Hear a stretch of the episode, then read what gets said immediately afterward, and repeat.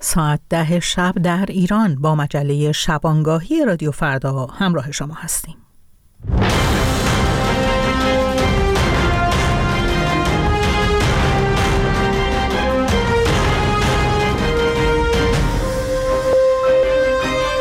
در شامگاه شنبه پنجم اسفند ماه خوش اومدید به مجله شبانگاهی رادیو فردا. من رویا کریمی مجد. میزبان شما خواهم بود و ازتون سپاسگزارم که ما رو برای شنیدن انتخاب کردید. در سی دقیقه پیش رو با آخرین اخبار و گزارش ها همراه شما خواهیم موند. اما پیش از همه مهمترین خبرها رو بشنویم از همکارم نسرین افشار که در استودیو همراه ماست. سپاسگزارم و سلام به شنوندگان رادیو فردا. سخنگوی آلکسی ناوالنی روز شنبه از تحویل جسد این منتقد سرسخت ولادیمیر پوتین پس از یک هفته به مادرش خبر داد. به گزارش خبرگزاری فرانسه کیرا یارمیش با اعلام این خبر در شبکه اجتماعی ایکس از تمام کسانی که در این درخواست همراه او بودند قدردانی کرد. پیشتر مقامات امنیتی روسیه از تحویل جسد ناوالنی به مادرش خودداری کرده بودند. پیش از این نیز ماموران امنیتی تهدید کرده بودند که اگر مادرش با تشییع جنازه مخفیانه الکسی ناوالنی موافقت نکند، او را در محوطه زندان دفن خواهد کرد. الکسی ناوالنی از شناخته شده ترین منتقدان ولادیمیر پوتین رئیس جمهوری روسیه بود که 16 فوریه در زندانی در شمال سیبری درگذشت. او در زمان مرگ در حال گذراندن دوران محکومیت 19 سالش بود و بسیاری مرگ او را انتقام سیاسی دولت پوتین خواندند. وزارت بهداشت تحت کنترل حماس روز شنبه اعلام کرد در حملات 24 ساعت گذشته اسرائیل و غزه ها فلسطینی کشته شدند. به گزارش خبرگزاری فرانسه گروه افراطی حماس اعلام کرد دست کم هفتاد حمله به مناطقی در خانیونس و رفح صورت گرفته و در جریان آن 92 فلسطینی کشته شدند. بر اساس این گزارش ارتش اسرائیل نیز تایید کرد که با استفاده از تانک و حملات هوایی در حال تشدید عملیات در غرب خانیونس هستند.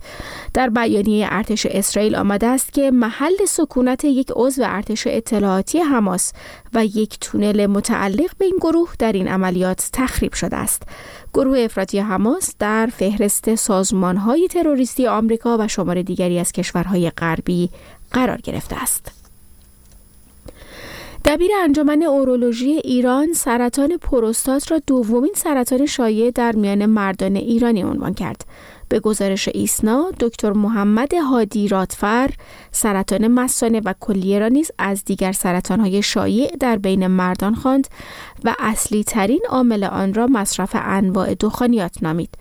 به گفته این مقام بهداشتی پیروی از سبک سالم زندگی و مراجعه به موقع به پزشک در درمان این و سرطان ها نتایج رضایت بخشی خواهد داشت. ماه گذشته وزارت بهداشت ایران اعلام کرد سالانه 150 هزار نفر در کشور به سرطان مبتلا می شوند و شایع ترین آنها را سرطان پستان، روده بزرگ، معده، ریه و پروستات عنوان کرد. در کمتر از یک هفته مانده به انتخابات مجلس شورای اسلامی و خبرگان حسن درویشان رئیس دفتر بازرسی ویژه رئیس جمهوری از برکناری 90 مدیر دستگاه های اجرایی خبر داد. او مدعی شد که برخی از آنها به دلیل مغایرت عملکردشان با گفتمان دولت و تعدادی دیگر هم به دلیل ناکارآمدی برکنار شدند. آقای درویشان آمار تفکیک شده برای مدیران برکنار شده و زمان برکناری آنها ارائه نکرده است. پیشتر علی خان محمدی رئیس قرارگاه گشت ارشاد مدیران در دفتر ریاست جمهوری در آذر ماه سال جاری اعلام کرده بود که فساد در دستگاه های اداری ایران ریشه دوانده و برخورد با فساد مدیران ضعف‌های قانونی دارد. دولت ابراهیم رئیسی بارها مدعی شده با فساد, با فساد مبارزه می کند اما در زمان ریاست جمهوری او گزارش های متعددی درباره فساد بخش ها و مدیران دولتی منتشر شده است که از جمله می توان به پرونده چای دپش اشاره کرد. سپاسگزارم از همکارم نسرین افشار حالا نگاهی کنیم به آنچه پیش رو داریم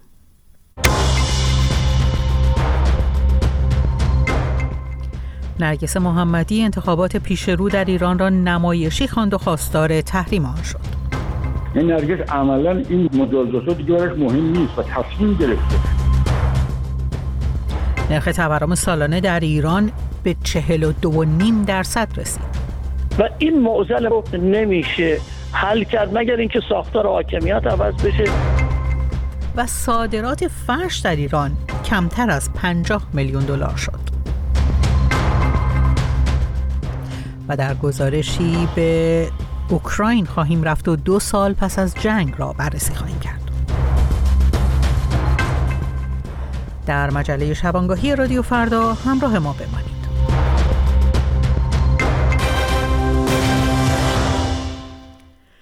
نرگس محمدی برنده زندانی جایزه صلح نوبل در بیانیه‌ای انتخابات پیش رو در ایران را نمایشی و فرمایشی خواند آن را تحریم کرد. این فعال زندانی در بیانیه‌ای که در حساب کاربری او در شبکه‌های اجتماعی منتشر شد تحریم انتخابات فرمایشی را نه صرفا از منظر سیاسی بلکه از بود اخلاقی وظیفه همگان اعلام کرد. ساعتی پیش در گفتگو با تغییر رحمانی فعال سیاسی و همسر نرگس محمدی ساکن فرانسه از او در مورد این بیانیه پرسیدم. این انتخابات نمایشی هست واقعیت نیست که حتی انقدر آشور هست حتی اصلاح طلبایی که حاضر نیستن انتخابات رو تحریم کنن می‌گوین که این انتخابات ما کاندیدا نداریم. و از یک طرف دیگه انتخابات نمایشی به این معنا که خامنه ای می‌خواد بگه من انتخاباتی برگزار می‌کنم پس یه سری افراد حالا شرکت می‌کنن یه درصدی. پس من به نمایش دموکراسی میدم خب به این علل آدم می‌توانه این انتخابات نمایشی بدانه. از یک طرف دیگه ما می‌دانیم بعد کشتار آبان 98 از یک طرف هم بعد جنبش محسا. و همچنین این تعداد زندانی و این تعداد فشار به آدم ها و اون چشم پور کردن ها یه حکومت چگونه می‌تواند در کشورش انتخابات برگزار می‌کنه بعد از این طرف دیگه شما دقت کنید خامنه‌ای برمیگرده که شرکت نکردن در انتخابات مخالف اسلام و مخالف روشن نظام هست. خب انتخابات امر اختیاری شما شرکت نکنید و متهم باشید که مخالف نظامی و مخالف اسلام هستی.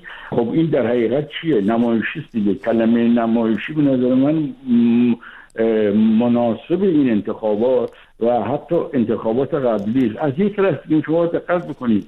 یک دوره مردم ایران به دلایلی برای هزینه کمتر می آمدن در انتخابات شرکت می‌کردن که تحولی نسبت به نفع دموکراسی صورت بگیره خامنه تمام اینو بس و کلا را رو مسدود کرد. یعنی نظام شد خالص سازی در نظام خالص سازی اصلا انتخابات چه معنی داره؟ وقتی شما میگی خالص سازی یعنی هیچ کشوری که خالص خالص نیست که نظام خالص سازی انتخابات چه معنی داره؟ وقتی شما میگی خواست و عوام خواستن که خود تعریف می‌کنی پس دیگه انتخابات چه معنی داره؟ واقعا انتخابات نمایشی است و به نظر من بیمعنی آقای رحمانی همطور که شما هم گفتید حتی آقای خامنه ای هم گفته که شرکت نکردن در انتخابات مخالفت با اسلام هست و به نظر می‌رسه کسانی رو که به طور رسمی اعلام بکنن که رأی نمی‌دهند و دیگران رو تشویق بکنن به رأی ندادن احتمالا با برخوردهای حکومتی روبرو میشن. چرا این عوامل باعث نشد که خانم محمدی در واقع در این زمینه سکوت اختیار بکنن؟ کان داره که این دعوتشون به رأی ندادن تبعات دیگری رو براشون ایجاد کنه؟ ببین نرگس عملا قبول کرده. نرگس الان از هشت آذر ملاقات تلفن و ملاقاتش حتی با خواهرش و برادرش در ایران ممنوع شده. و به خاطر نامش به دبیر کل در مورد آپارتاید و تبعیض جنسیتی این تمدید شده. یعنی نرگس عملا این مجازات دیگه براش مهم نیست و تصمیم گرفته. دیگران هم هستن الان باید اعلام کنم. تو انتظار ما اینه که به نظر من دو کار بکرد اونایی هم که حتی حاضر نیستن رسما اعلام کنن برون کسانی که می‌خوان رأی بدن پشیمان کنن. چون هر چقدر مشارکت این پایین در حقیقت حالا میشه گفت یک نمایش مردم در مقابل دیکتاتوری این مردم ایران هم به نظر من در مقابل دیکتاتوری باید نمایش بدن. گفتم که آقا خامنه ای شاید نخواد اینو قبول کنه ولی خلاص جهان و دیگران قضاوت می‌کنن. هر چقدر این مشارکت پایین باشه شکاف و اختلاف در اون نظام چیزی که ما نیاز داریم بیشتر میشه. و نرگس اینو قبول کرده. یعنی قبلا موازی که در مورد تعرض به زنان گرفت و منتشر کرد. خب اینا باعث مجازات شد. نرگس برای موازش در زندان بارها مجازات شده و حد گرفته و ده سال زندانش الان دوازده سال شده. سه تا پرونده باز داره و او تصمیم گرفت این انجام بده. حالا این باید جامعه به نظر من متناسب توان و شرایطش اگر مخالف شرکت در این انتخابات به نظر من با اکثر من نشان بده. هر کس می‌تواند در روند عدم مشارکت جامعه نقش داشته باشه. حالا چه علنی و چه مخفی. این همبستگی باعث می شود که میزان مشارکت به اندازه قابل توجهی پایین بیاد و این به نفع جامعه ایرانه تقیه رحمانی فعال سیاسی و همسر نرگس محمدی به پرسش های من پاسخ می‌داد. مرکز آمار ایران نرخ تورم سالانه در بهمن ماه 1402 را بیش از 42 درصد اعلام کرده است. رسانه ها در ایران می‌گویند با توجه به نرخ فقر 30 میلیون تومانی در تهران و حدود 24 میلیون تومانی در شهرستان ها یک خانواده با دو فرد شاغل هم از پس هزینه های حداقلی زندگی بر نمی آیند. از احمد علوی استاد اقتصاد در سوئد در مورد تاثیر این تورم بر زندگی مردم پرسیدم. اگر نگاه بیاندازیم ببینیم تو سالهای اخیر این نرخ تورم حدودا بیش از 40 درصد تثبیت شده و نهادینه شده یعنی چی؟ یعنی هر ساله خانوار قدرت خریدش رو تقریبا 40 درصد از دست داده. یعنی اگر پارسال می‌تونست با فرزن صد واحد پول یک کالایی رو یک بسته معینی از خدمات و کالاها بخره. امسال باید چل درصد بذاره رو اون و همون کالا رو خرید بکنه. واقع میشه گفت تورم اون روی سکه کاهش قدرت خریده و این قدرت خرید هم تنها مربوط به این زمان یا الان یا یک سال گذشته نیست بلکه در تمام این چهار دهه ادامه داشته. حالا با شدت و ضعف گوناگون. اما آقای علوی ما می‌دونیم که تنها 20 درصد حقوق کارکنان دولت و بازنشستگان در طی سال 1402 افزایش پیدا کرده و حتی برای سال آینده هم چشماندازی برای افزایش بیش از 20 درصد وجود نداره. به این ترتیب مردم عادی طبقه متوسطی که به نظر می‌رسه روز به روز دارن فقیرتر میشن چه چشماندازی برای پایان سال و سال آیندهشون خواهند داشت؟ طبیعیه که چشمانداز روشنی نیست. سفره خانوار سبد رفاهی خانوار بهتره بگیم. حدود 20 درصد یعنی یک پنجمش کاهش پیدا می‌کنه. یعنی باید از اون سبد رفاهش حالا یا آموزش و پرورش یا خوراک و غذا یا مسکن باید یک پنجمش رو کاهش بده برای اینکه بتونه بقا پیدا بکنه. منتها اینجا یک مشکلی وجود داره و اونم اینه که اگر در اروپا خانوار برای یه مدتی تورم رو تو این دو سال اخیر داره تجربه می‌کنه در سالهای گذشته تورم اونقدر پایین بوده که دارای پسنداز بوده. اون تا اون تورم چهاردهه ای رو که خدمت شما گفتم میبایست اینجور تصور کرد که خانوار پسندازی هم نداره. یعنی به طور میانگین حالا ممکنه این خانوار و اون خانوار پسندازی داشته باشن.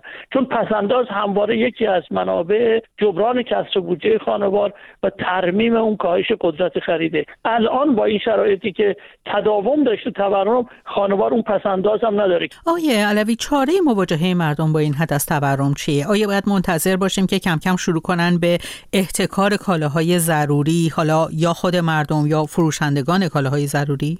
احتکار نمی‌تونه مشکل رو به شکل اساسی و عمومی حل بکنه. تا نرخ تورم وجود داره نرخ تورم نهادینه شده بالای 40 درصد به طور رسمی و حکومتی خب شاید احتکار بتونه یه گوشه ای از توضیح کننده مشکلاتش رو حل کنه یا خانوار با انبار کردن بتونه چند ماهی مشکل رو حل بکنه یا ضربش رو کمتر بکنه. منتها همه کالاها رو که اولا نمیشه احتکار کرد.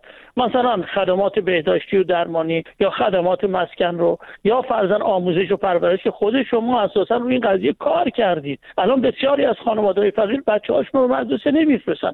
بسیاری از خانواده ها بخصوص زنان که شما روی مسائلشون کار می‌کنید این توان رو ندارن که سبد هزینه بهداشت و درمانشون کاهش پیدا کن اونها رو که نمیشه دیگه ذخیره کرد برای مواجهه با تورم. بنابراین سرجم ماجرا میشه گفت از سوی خانوار از سوی توضیح کننده و تولید کننده راهی نداره. و در واقع تو توی میدان حکومته. خب آیا هیچ چشماندازی وجود داره که دولت ابراهیم رئیسی بتونه اقدامی انجام بده که حداقل جلوی بیشتر شدن این میزان از تورم رو بگیره؟ اگر قرار است که ما تورم رو تحلیل بکنیم ببینیم ریشه هاش چیه. ریشه هاش کسر بودجه است و افزایش نقدینگی و در نتیجه ناترازی بین بخش پولی و بخش حقیقی اقتصاد ایرانه. اون چیزی که ما می‌بینیم بنا به سنت این چهاردهه تورم بر اساس کسر بودجه وجود میاد و کسر بودجه کاهش پیدا نکرده بلکه افزایش پیدا کرده. بنابراین حاکمیت اگر بخواد مسئله تورم حل کنه باید بودجهش رو به شدت تقلیل بده. مصارف رانتی مصارف مربوط به گروه های نیابتی خارج از کشورش رو کم بکنه. ریخت و پاش در عرصه نهادهای تبلیغاتی نهادهای مربوط به سپاه پاسداران نهادهای مربوط به رهبری. اونجا اولا میبایست هزینهاش به شدت کاهش پیدا بکنه. دوم این که میبایست مالیات گرفته بشه از نهادهایی که برخوردارن مثل مثلا آستان قدس یا این آستانهایی که وجود داره یا نهادهای تحت نظر سپاه و اینکه تراز بانکی تعادل ایجاد بشه. الان که من شما صحبت می‌کنیم هیچ چشماندازی برای این داستان ها وجود نداره. بنابراین تورم نمی‌تونه کنترل بشه. کما اینکه دولت هم گفته بود ما تورم رو به نصف میرسونیم. الان شکست خورده در این قضیه. و باز گفته بودن که کسر بودجه صفر الان کارشناسای خود مقامات.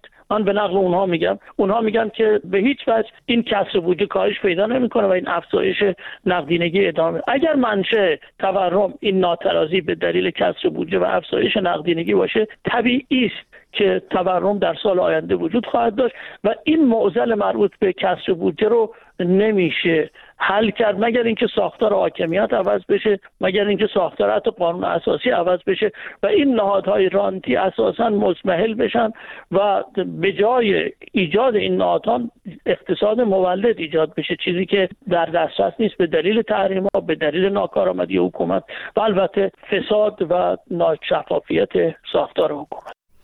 احمد علوی استاد اقتصاد در سوئد به پرسش های من پاسخ می‌داد یکی از مقامات اتاق بازرگانی ایران از سقوط صادرات فرش ایرانی از 426 میلیون دلار در سال به کمتر از 50 میلیون دلار خبر داد. برخی مقامات در ایران می‌گویند دولت به صنعت فرش دستباف بی توجه است و سیاست های ارزی دولت موجب کاهش صادرات شده است. بیشتر بشنویم در گزارشی از سپیده بهکام.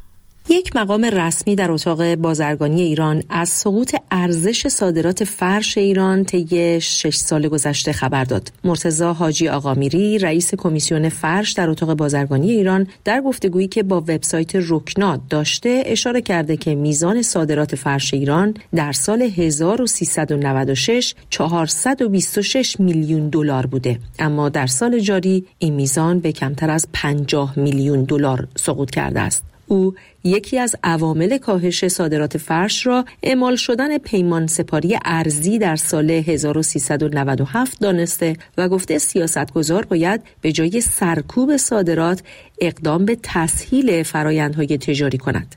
پیمان سپاری ارزی چیست و چطور سیاستی است که روی صادرات فرش تا این اندازه تاثیر منفی گذاشته این سوال را از روشنک آسترکی کارشناس و روزنامه‌نگار اقتصادی پرسیدم پیمان سپاری ارزی از جمله اقداماتی بوده که در سالهای گذشته به عنوان راهکاری برای کاهش آثار تحریم در دستور کار قرار گرفته و به این معنا هستش که صادر کننده کالا باید در یک مدت زمان مشخص ارز حاصل از صادراتش رو در یک بانک مشخصی که بانک مرکزی معرفی می‌کنه تحویل بده و ما به ازای ریالی اون با نرخ دولتی رو تحویل بگیره. مشکل مهمی که صادر کنندگان فرش ایرانی دارن این هست که روال صادرات فرش اینطوره که فرش به صورت امانی به انبارها منتقل میشه و روند فروش و بازگشت ارز اون خیلی طولانی هستش. دولت از یک سال پیش یک مهلت یک ساله به صادر کننده های فرش برای بازگرداندن ارز داده. اما باز هم بسیاری از صادر کننده ها این زمان رو کوتاه می‌دونن و معتقدن که نمی‌تونن در این زمان فرش رو صادر و ارزش رو به کشور برگردونن. این نخستین بار نیست که درباره وضعیت فاجعه بار صادرات فرش ایرانی هشدار داده می شود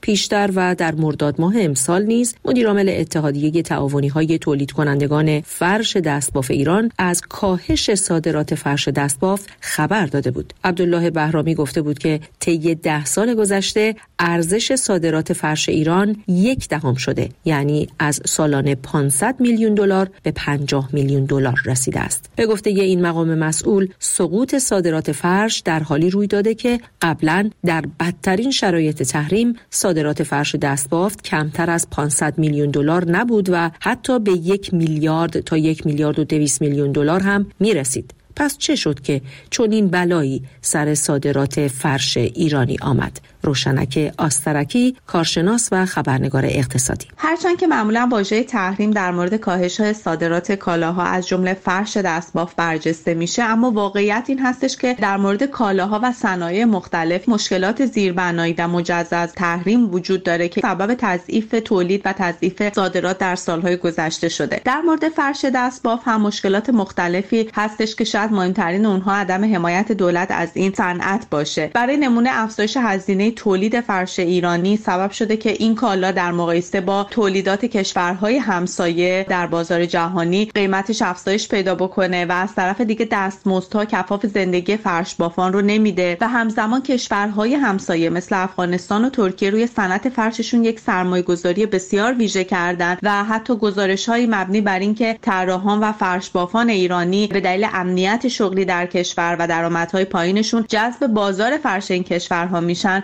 منتشر شده. همچنین بخشنامه ها و دستورالعمل مثل همین پیمان سپاری ارزی هم سبب کاهش صادرات و کاهش درآمد سرمایه گذاران شده. انباشت این مشکلات در سالهای گذشته نه تنها صادرات رو کاهش داده بلکه صنعت فرش دستباف ایرانی رو هم با تهدیدهای جدی روبرو کرده و حتی فرش دستباف ایرانی در بازار داخلی هم کم کم داره جای خودش رو به فرش دستباف کشورهای دیگه مثل افغانستان میده. یک سال پیش رسانه های ایران گزارش داده بودند که صادرات فرش دستباف ایرانی به کمترین میزان در 24 سال اخیر سقوط کرده. برخی مقامات نیز آمار صادرات فرش را خجالت آور و فاجعه بار خوانده بودند و مشکل اصلی را خود تحریمی داخلی از جمله محدودیت های بانک مرکزی برای صادر کنندگان فرش ایرانی ذکر کردند. بیکفایتی و سیاست گذاری های غلط البته به نفع کشورهای رقیب شده و آنطور که برخی مقام های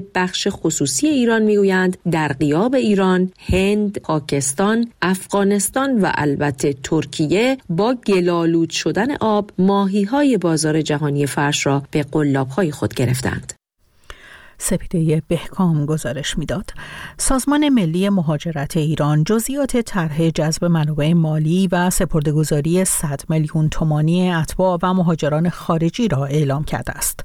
سازمان ملی مهاجرت می‌گوید که این طرح اختیاری است. طرحی که دارای ابهاماتی است و معلوم نیست در صورت اختیاری بودن تا چه اندازه با استقبال روبرو خواهد شد.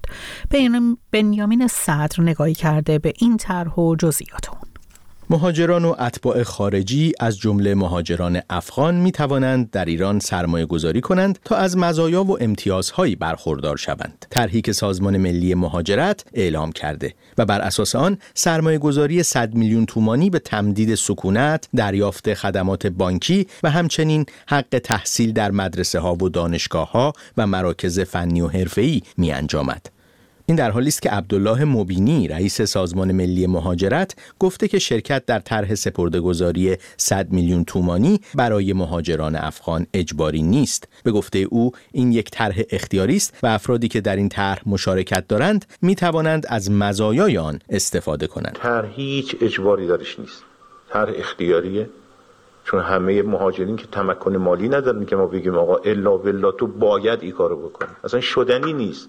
ما او فضای سلبی بسته کاستی را داریم باز می‌کنیم. به مهاجر بگیم آقا تشریف بیار. دوست داشتی؟ بسم الله. دوست نداشتی؟ هیچ اجباری نیست. این سخنان در حالی بیان شده که مشخص نیست. مهاجران افغان که در این طرح مشارکت نمی کنند و اساسا امکان مشارکت ندارند باید در انتظار چه محرومیت های اجتماعی باشند. از سوی دیگر برای تشویق به سرمایه گذاری مهاجران خارجی در ایران قسط بندی ماهیانه 10 میلیون تومانی و 5 میلیون تومانی برای متقاضیان در نظر گرفته شده و مرحله نخست این طرح هم آنچنان که اعلام شده به صورت آزمایشی در استان گلستان ایران آغاز شده است. همه اتباع و مهاجرانی که در ایران حضور قانونی دارند اما از دارندگان برگه های سرشماری، کارت آمایش و گذرنامه های اقامتی می توانند در این طرح شرکت کنند. این در شرایطی است که بسیاری از مهاجران افغان در ایران در جستجوی کار و زندگی امنتر به ایران آمدند و گروه بزرگی از آنها امکان مشارکت در چنین طرحی را به دلیل مشکلات اقامتی و همچنین نبود درآمد و نداشتن کار مناسب ندارند. گزارش بنیامین صدر رو شنیدید.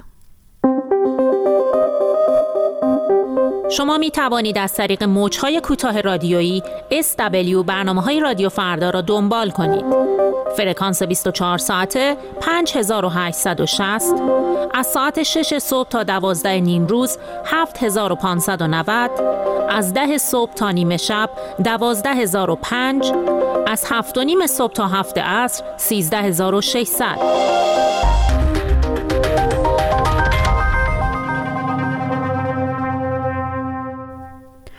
ولادیمیر زلنسکی در دومین سالگرد حمله نظامی مسکو همچنان تاکید دارد که اوکراین برای بازپسگیری وجب به وجب خاک این کشور از جمله شبه جزیره کریمه که در اشغال روسیه است خواهد جنگید. اما تحولات سیاسی در آمریکا و اروپا در سال جاری میلادی چه تأثیری در آینده این جنگ خواهد داشت؟ سعید جعفری به دنبال پاسخ این پرسش برآمده. پس از گذشت دو سال از حمله نظامی روسیه به اوکراین این جنگ نه تنها شرق اروپا که کل جهان را تحت تأثیر قرار داده و اثرات گسترده‌ای بر نظم بین الملل داشته است. در طول دو سال اخیر روسیه توانسته بخشهایی از شرق اوکراین را به خاک خود زمینه کند و با برگزاری رفراندوم هایی که جهان آن را به رسمیت نشناخته بخشهایی از سرزمین اوکراین را تحت تصرف خود در بیاورد.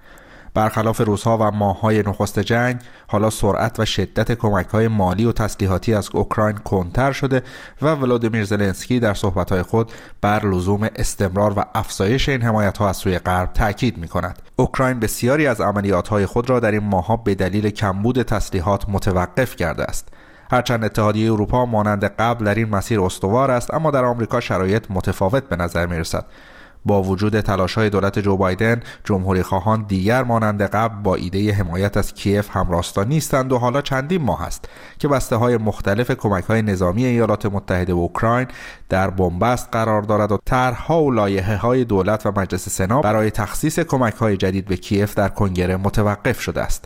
این در حالی است که در ماه‌های اخیر ضد حملات اوکراین برای بازپسگیری سرزمین‌های از دست رفته با شکست روبرو شده و ارتش این کشور. هفته گذشته در آستانه دومین سالگرد جنگ از آودیوکا عقب نشینی کرد. با این حال این جنگ فشار اقتصادی بی سابقه ای را به روسیه وارد کرده. تحریم های بین المللی و گسترده ای که علیه این کشور وضع شده علاوه بر فشار اقتصادی مسکو را به انزوای سیاسی کشانده است. همچنین نه تنها تلاش های پوتین برای به عقب راندن ناتو با شکست روبرو شده که این عملیات نظامی سبب شد تا کشورهایی چون سوئد و فنلاند هم که به صورت کلاسیک چندان در مناقشات نظامی حضور نداشتند به فکر پیوستن به پیمان آتلانتیک شمالی بیفتند. دو سال پس از حمله نظامی پوتین به اوکراین هنوز چشمانداز برای صلح و پایان جنگ مبهم است و با توجه به نزدیک شدن کمپین های انتخاباتی در آمریکا و مخالفت هایی که دونالد ترامپ با حمایت ایالات متحده از اوکراین مطرح می کند شرایط برای کیف می تواند از این هم سختتر شده و جنگ با روسیه به حاشیه رقابت های انتخاباتی آمریکا رانده شود.